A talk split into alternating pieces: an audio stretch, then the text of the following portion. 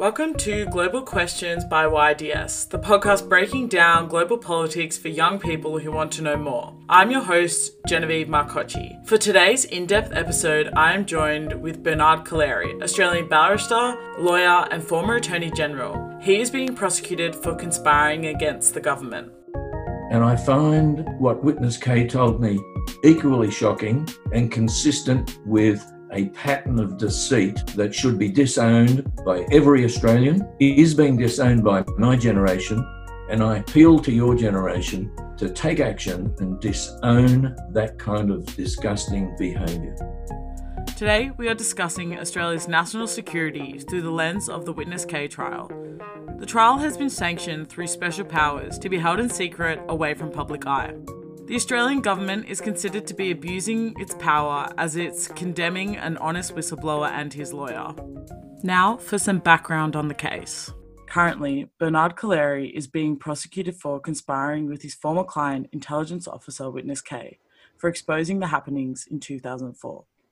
Australia secretly and illegally bugged East Timor's government buildings in Dili to gain an unfair advantage in crucial oil and gas negotiations. The Treaty on Certain Maritime Arrangements in the Timor Sea (CMATS) was signed in January 2006 by Foreign Minister Alexander Downer.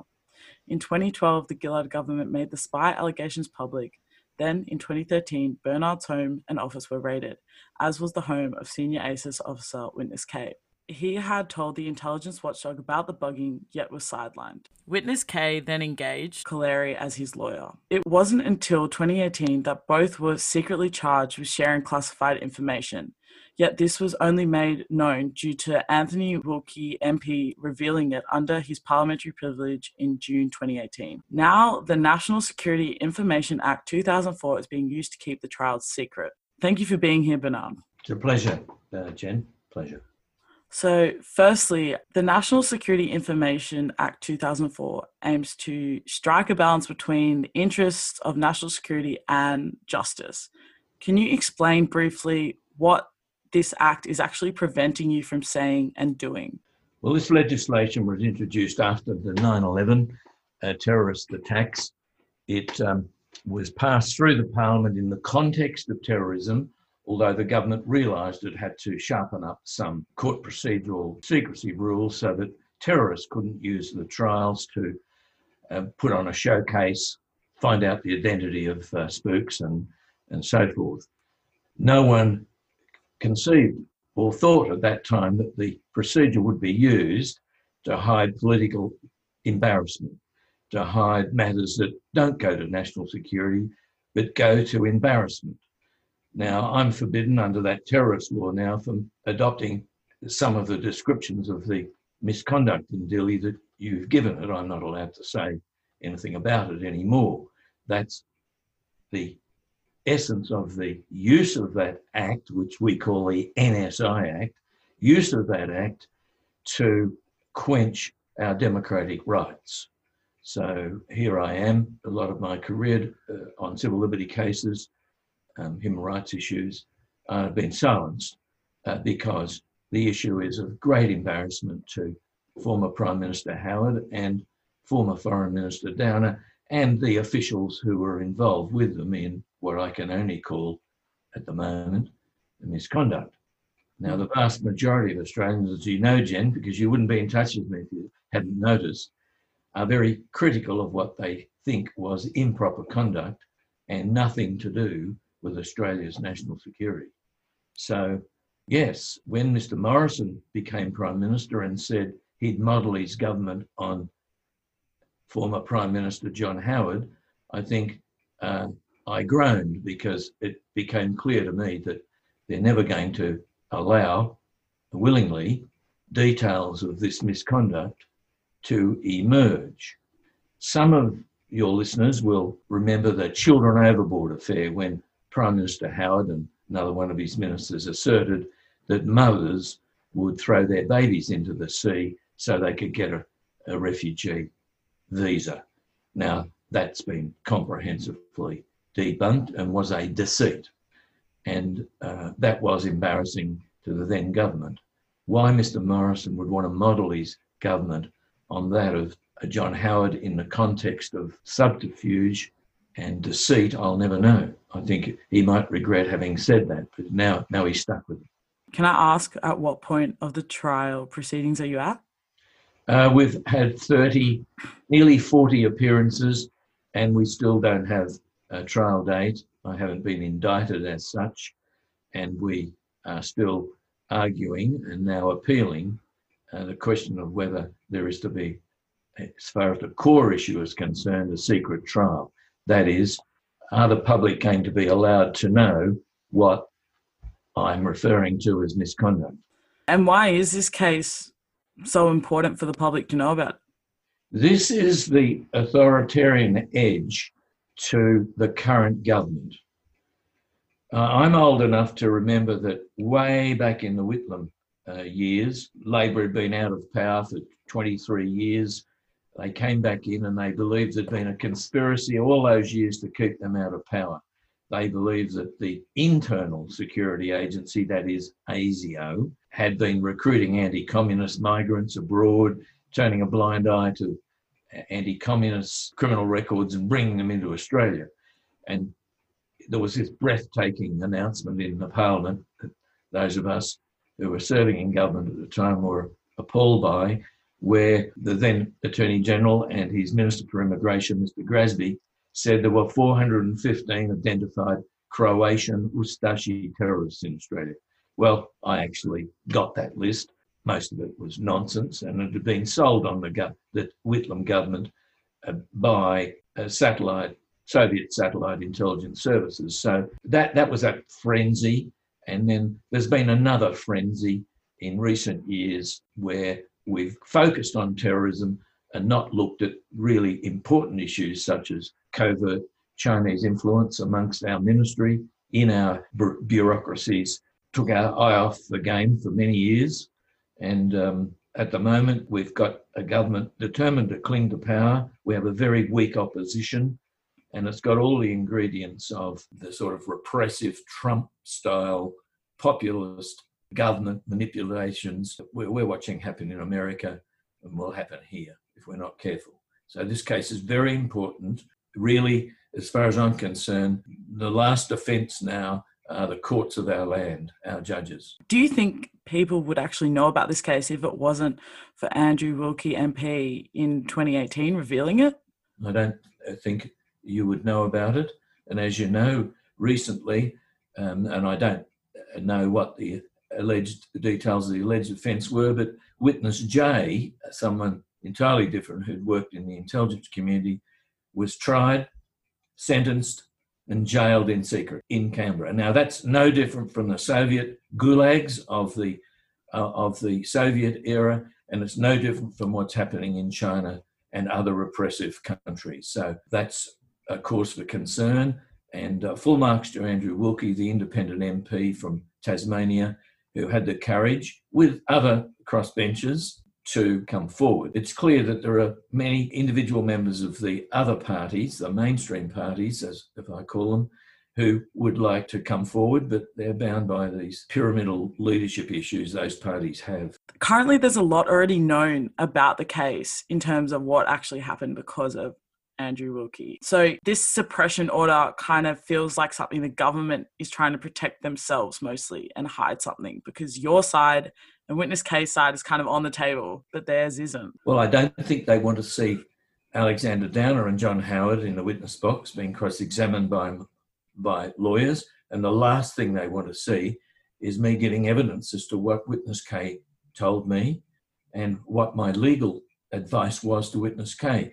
One of the um, misnomers in this matter, and I must say, a single judge of the Supreme Court in the ACT adopted this erroneous approach, is that the witness K uh, came forward and, and I took on the case because we thought it was unjust to the Timorese. Well, well, that that of course goes without saying. But witness K came to me as an approved lawyer, a lawyer with a security assessment that allowed me to know things in the intelligence community.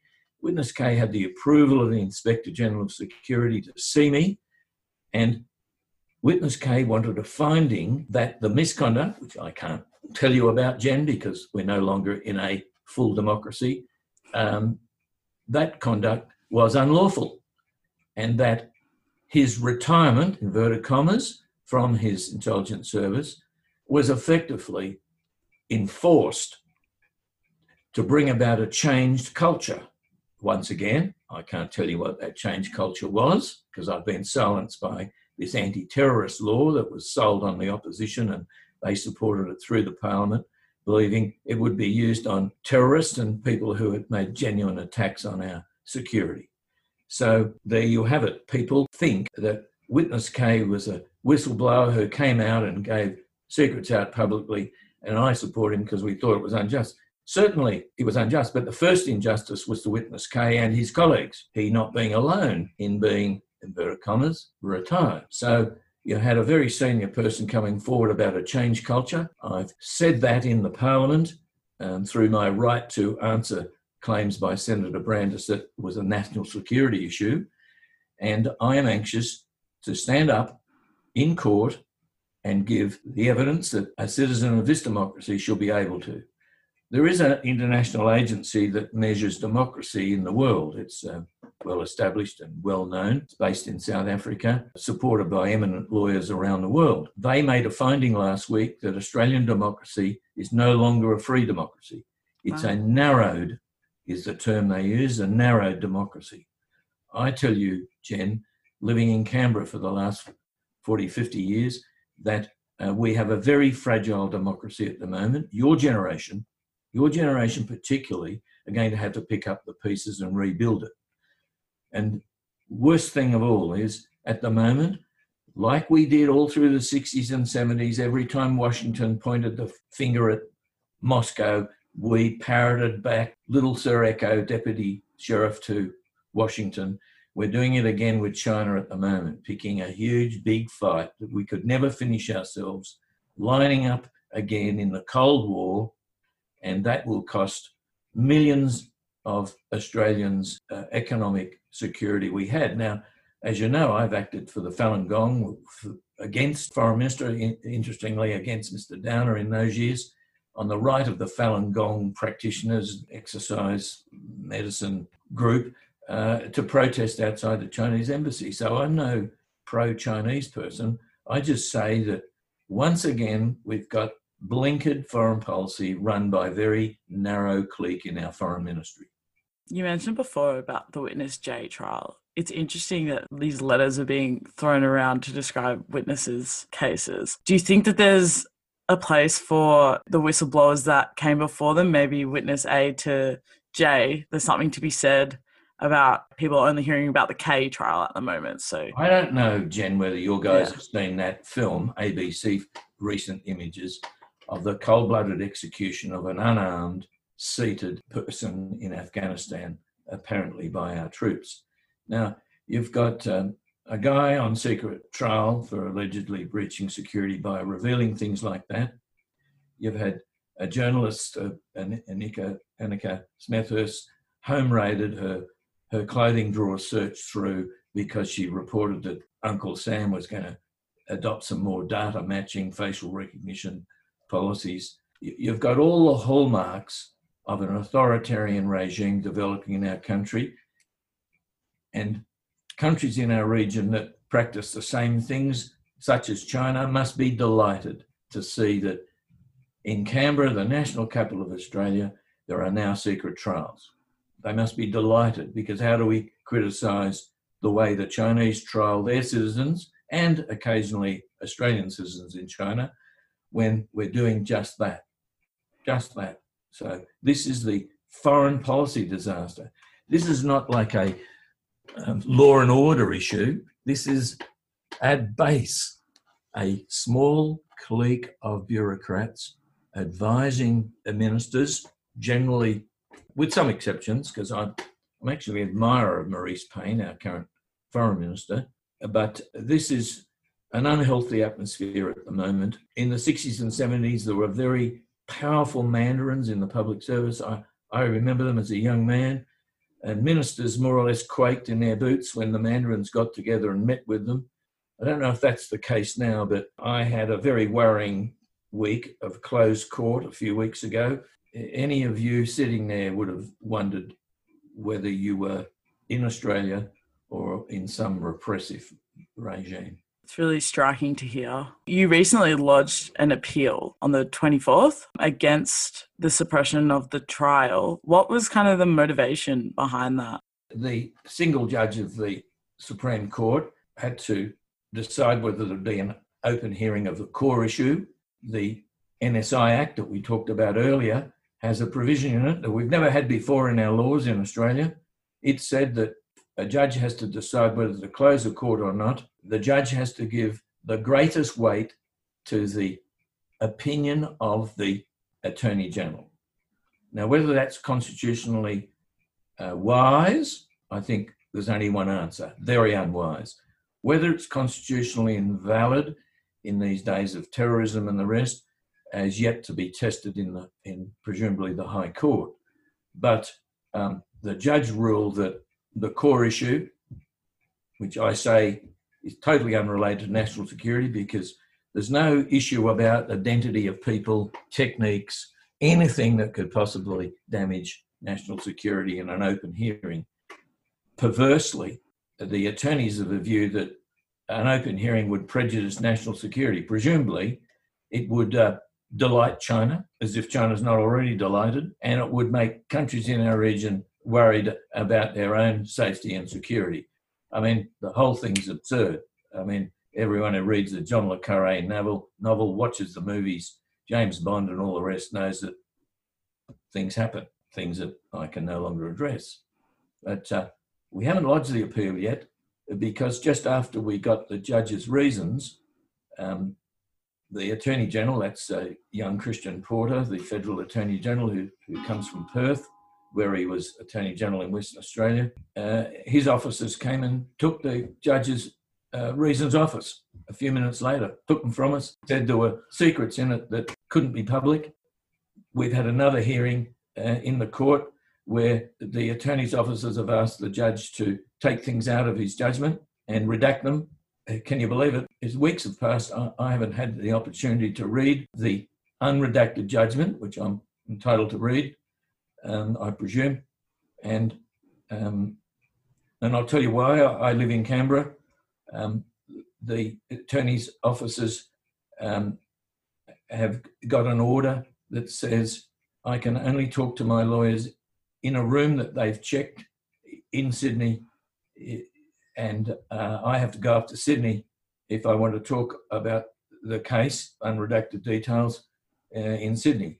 Now, I'm, I'm be 76 soon, uh, as if I want to go, be going to Sydney at the moment with the coronavirus around. It, it's so wrong and oppressive, and it, it belongs in Moscow and belongs in Beijing. This is going to go on until your generation use your votes and and get these people out of government as soon as you can and get reasoned, decent people coming forward to reflect the values that your generation want, Jen, that's why I've agreed to do this podcast at some risk, because mm. um, we live in a, a, a dangerous time, a, a, really dangerous time to be speaking out about government.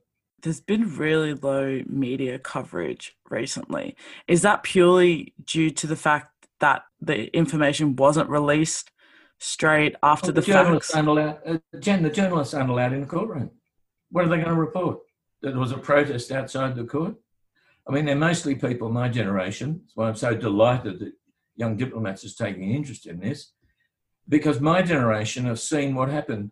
You know, the irony is that in 1939 we faced World War II. Japan was on the march, and we'd seen what had happened in China with the Japanese troops, the rape and the massacres in, in Nanking, and we were facing a really a bestial potential invader. We were unprotected and Singapore fell, and our parliament passed a National Security Act. Ironically, that's the earlier NSI Act. There was no question that if foreign saboteurs and internees, you know, Japanese living in Australia, uh, wanted to appeal uh, in court, there was no question that the court would be closed at the order of an Attorney General. That act, in face of invasion, said that it was the judge's role to close his or her court. Now, if we didn't do that with Japan threatening us with invasion, why have we done it in this century and allowed our courts to be oversighted and giving greatest weight to a young politician of the calibre of Christian Porter? And when I say calibre, I refer to his record as Attorney General in Western Australia and otherwise in Australia. It's a matter for people to judge whether Christian Porter himself as Attorney General and his advisors are giving objective, independent advice on the alleged prejudice to national security uh, of having a hearing in public. We'll be back in a moment. We are always looking for new writers. Whether you're here in Melbourne or abroad, visit us at our website, theyoungdiplomats.com, under the Get Involved tab to find out more. So, how do you see the role of the media playing alongside the case? Well, there's an old saying, Jen publicity is the soul of justice. Just think across the years. Courageous journalists are often the protection we have between authoritarianism, fascism, and totalitarianism. Journalists suffer. I used to belong to the PEN Group, which is an international group that protect journalists. If you watch Al Jazeera in the morning, sometimes on SBS, you see that there are journalists now who've been imprisoned in Egypt, for example, for 12, 1300 days. They are people of courage and integrity. We have them in this country, and journalism's a fine career. Christian Porter is quoted by saying, it's not terribly un- unusual to have proceedings such as this held in secret. Um, first, yeah, sorry, you go. Yeah, I was going to say, what do you make of these comments, and do you actually think parts of this trial should be suppressed? No. Look, um, if we have to call a, a, former spy, of course, we have to protect the identity of that person, and there's no objection to it. Now, Christian Porter said to David Speers on Insiders a few weeks ago, Oh, well, judges close courts all the time. The police ask for a court to be closed, you know, identity of, of the victims in sexual assault cases, all those sort of things. But he just failed to mention one thing. It was him closing the court, not a mm. judge. I mean, that was just completely uh, wrong uh, it was misleading. He's the first law officer of our country. The first law officer. I was the first law officer of this tiny principality, the ACT, once as Attorney General. I wouldn't have dreamt that I would go on public air and make a statement like that. It was palpably wrong and misleading. He said, judges all the time close court. Of course, and sometimes lawyers ask for the court to be closed to protect their own clients, particularly women victims of domestic violence and the rest.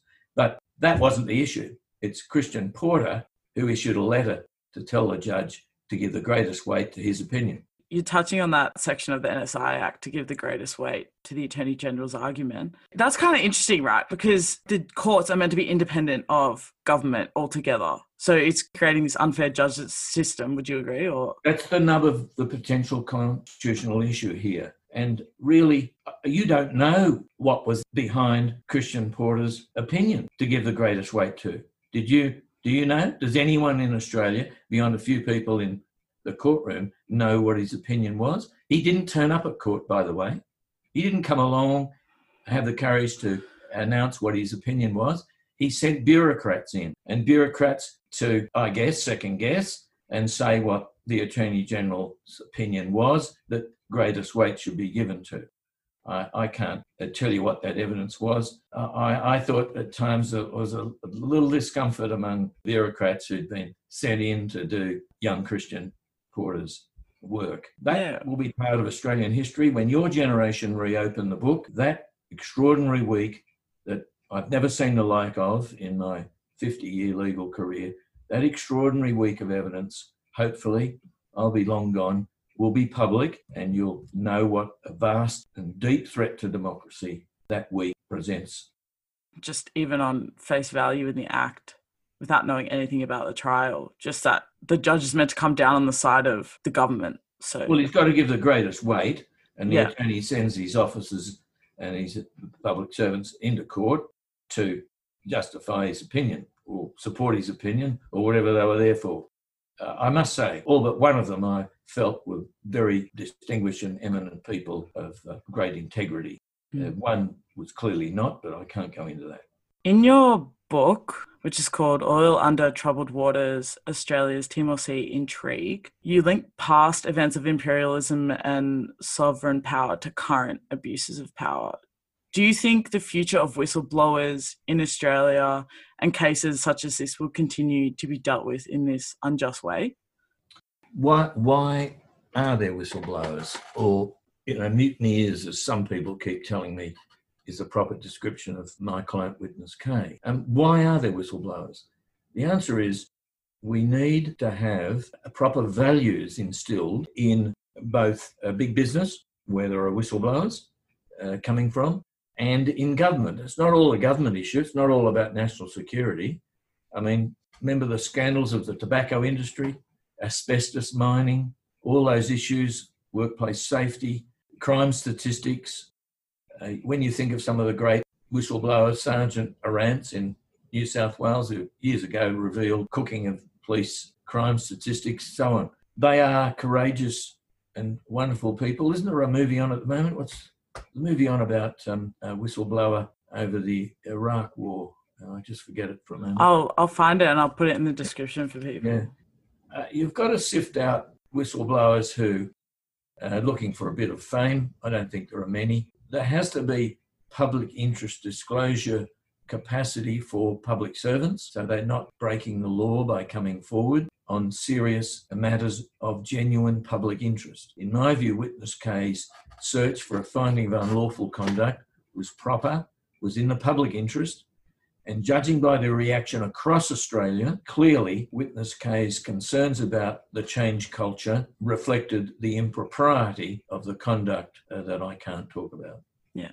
And do you think there should be more protections around people who are speaking out about things such as what's going on with your case? Yes, there have to be effective mechanisms. There's a there's a role in Canberra called the Inspector General of Intelligence and Security. That Inspector General has made clear in a letter to one of the crossbenchers, I think uh, Rex Patrick, Rex Patrick from South Australia, that she doesn't propose to investigate this issue that Witness K came forward about. You know, I think uh, that says it all.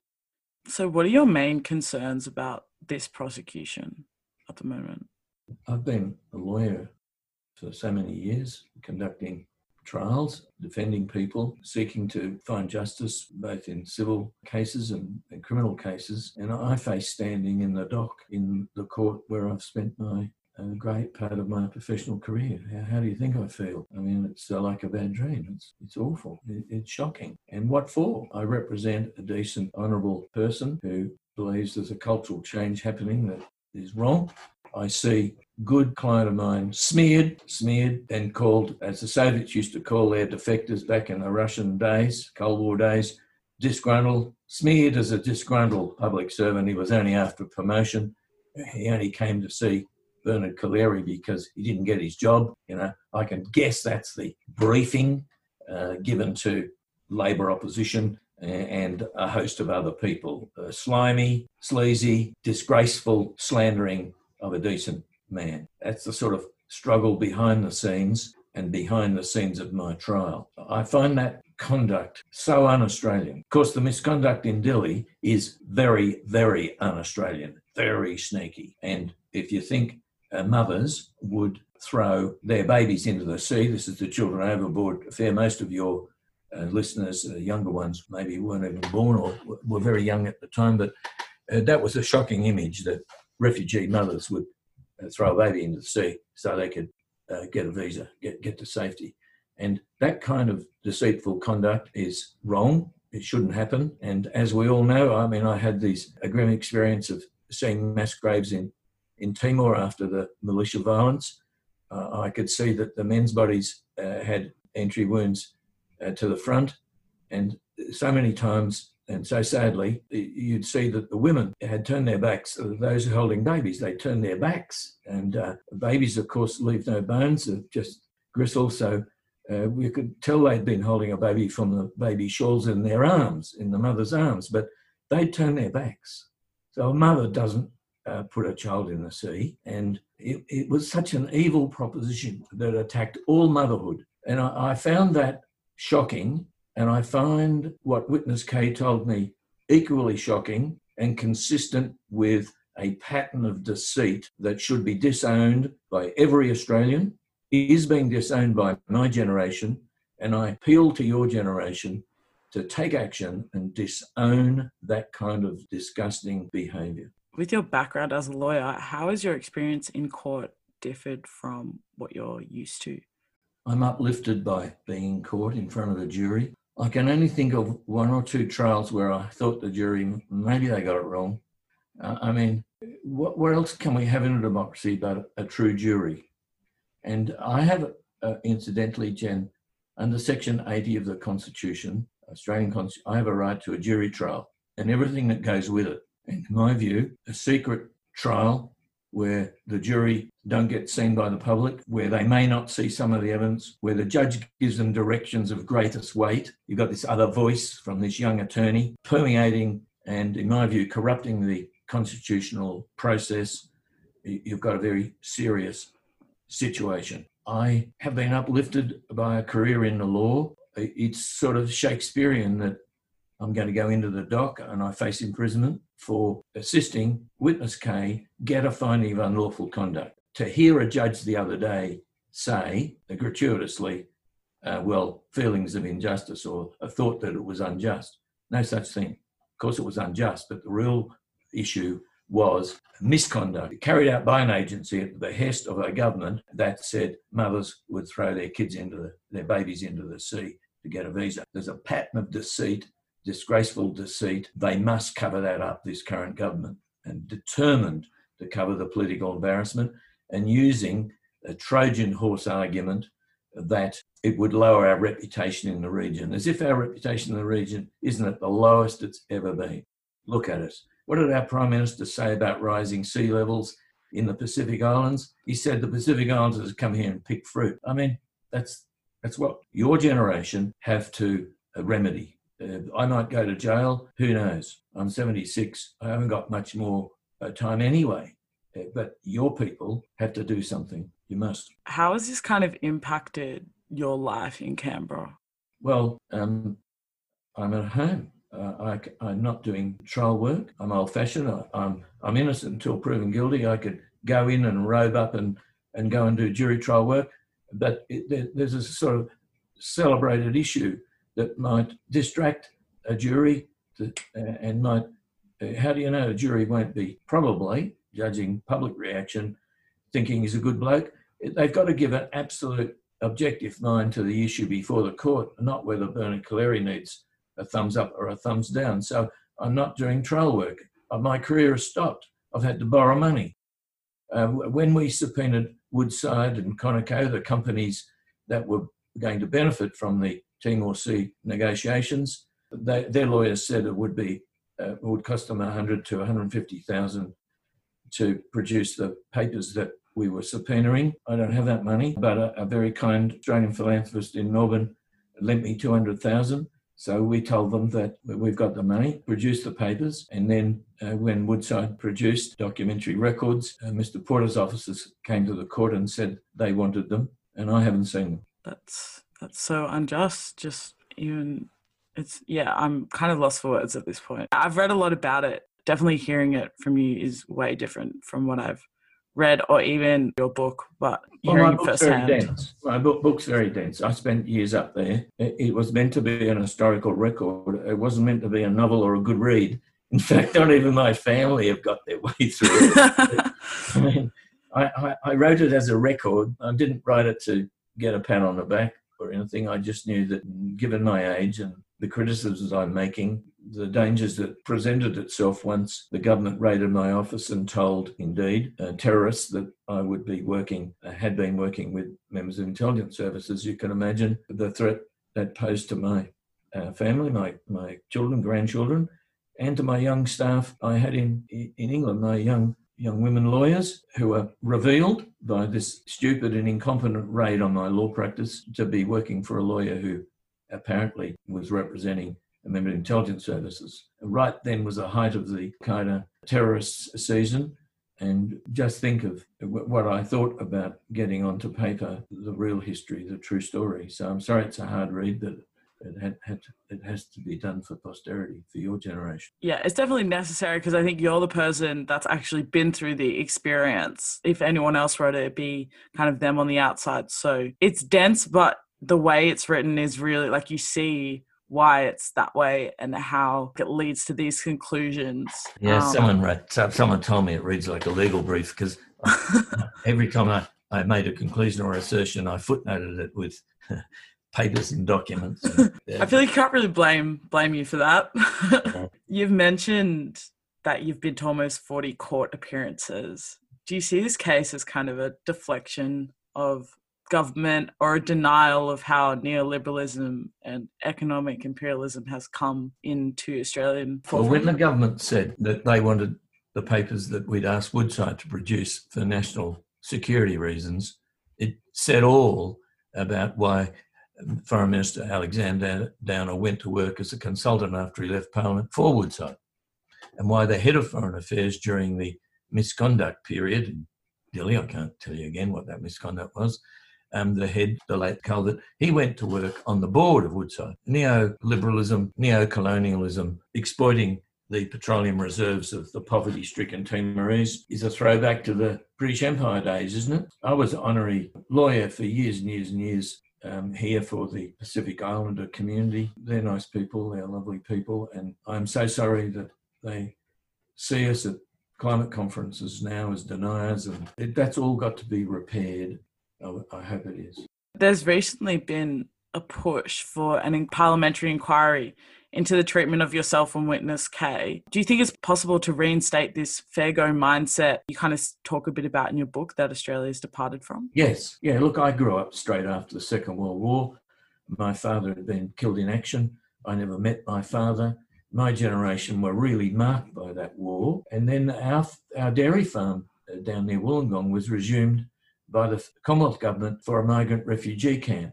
So I ended up going to school with German kids, Dutch kids, Italian kids. I saw my first sandwiches that didn't have butter on, they just lumps of cheese between dry bread. I mean, I, I got multicultural long before uh, we got common vowel ending names in the Australian community. We all grew up suffering, and, and I don't think my generation wanted to see war again.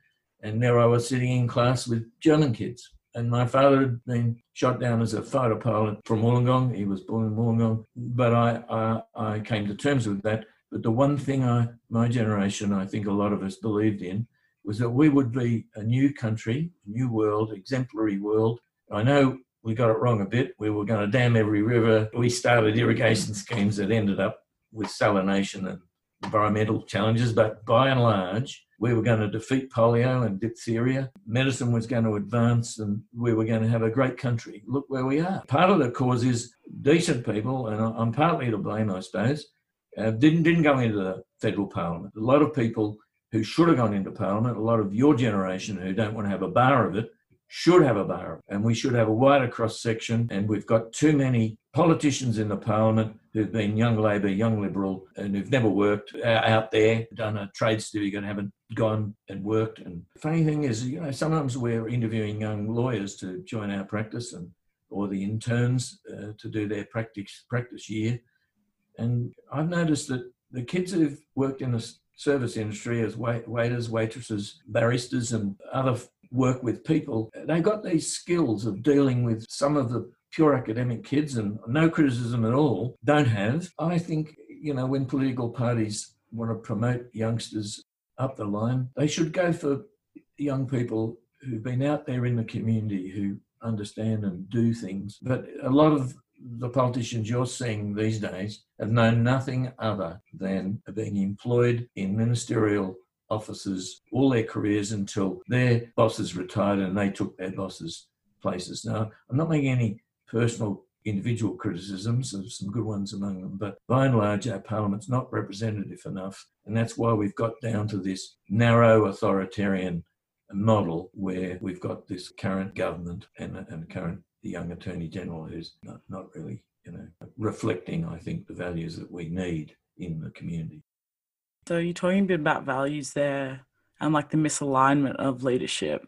Also, in your book, you've mentioned before how in government there's this core value clash. Do you think this is kind of what's driving your prosecution? I was listening to former Prime Minister Julia Gillard, I think it was last Saturday, uh, Saturday before on Life Matters, talking about a recent book she's written and she was asked about the bear pit of Parliament that she went into. And she made this remark, which seemed quite reasonable to me, that Parliament's a clash of, of values. But all too often, some of the values that clash, Jen, are values like truth. Well, there aren't shades of truth. And I think we all know that politicians lie, lie openly, we get deceived. That's not a clash of values. Truth isn't a matter you can uh, bargain away, argue away. There's, there's just truth. There's black and white.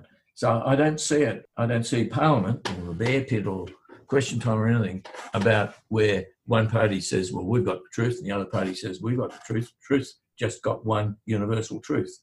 It's yes or no. I, I come from courtroom where there is a truth or an untruth. And Parliament is so different from a courtroom these days.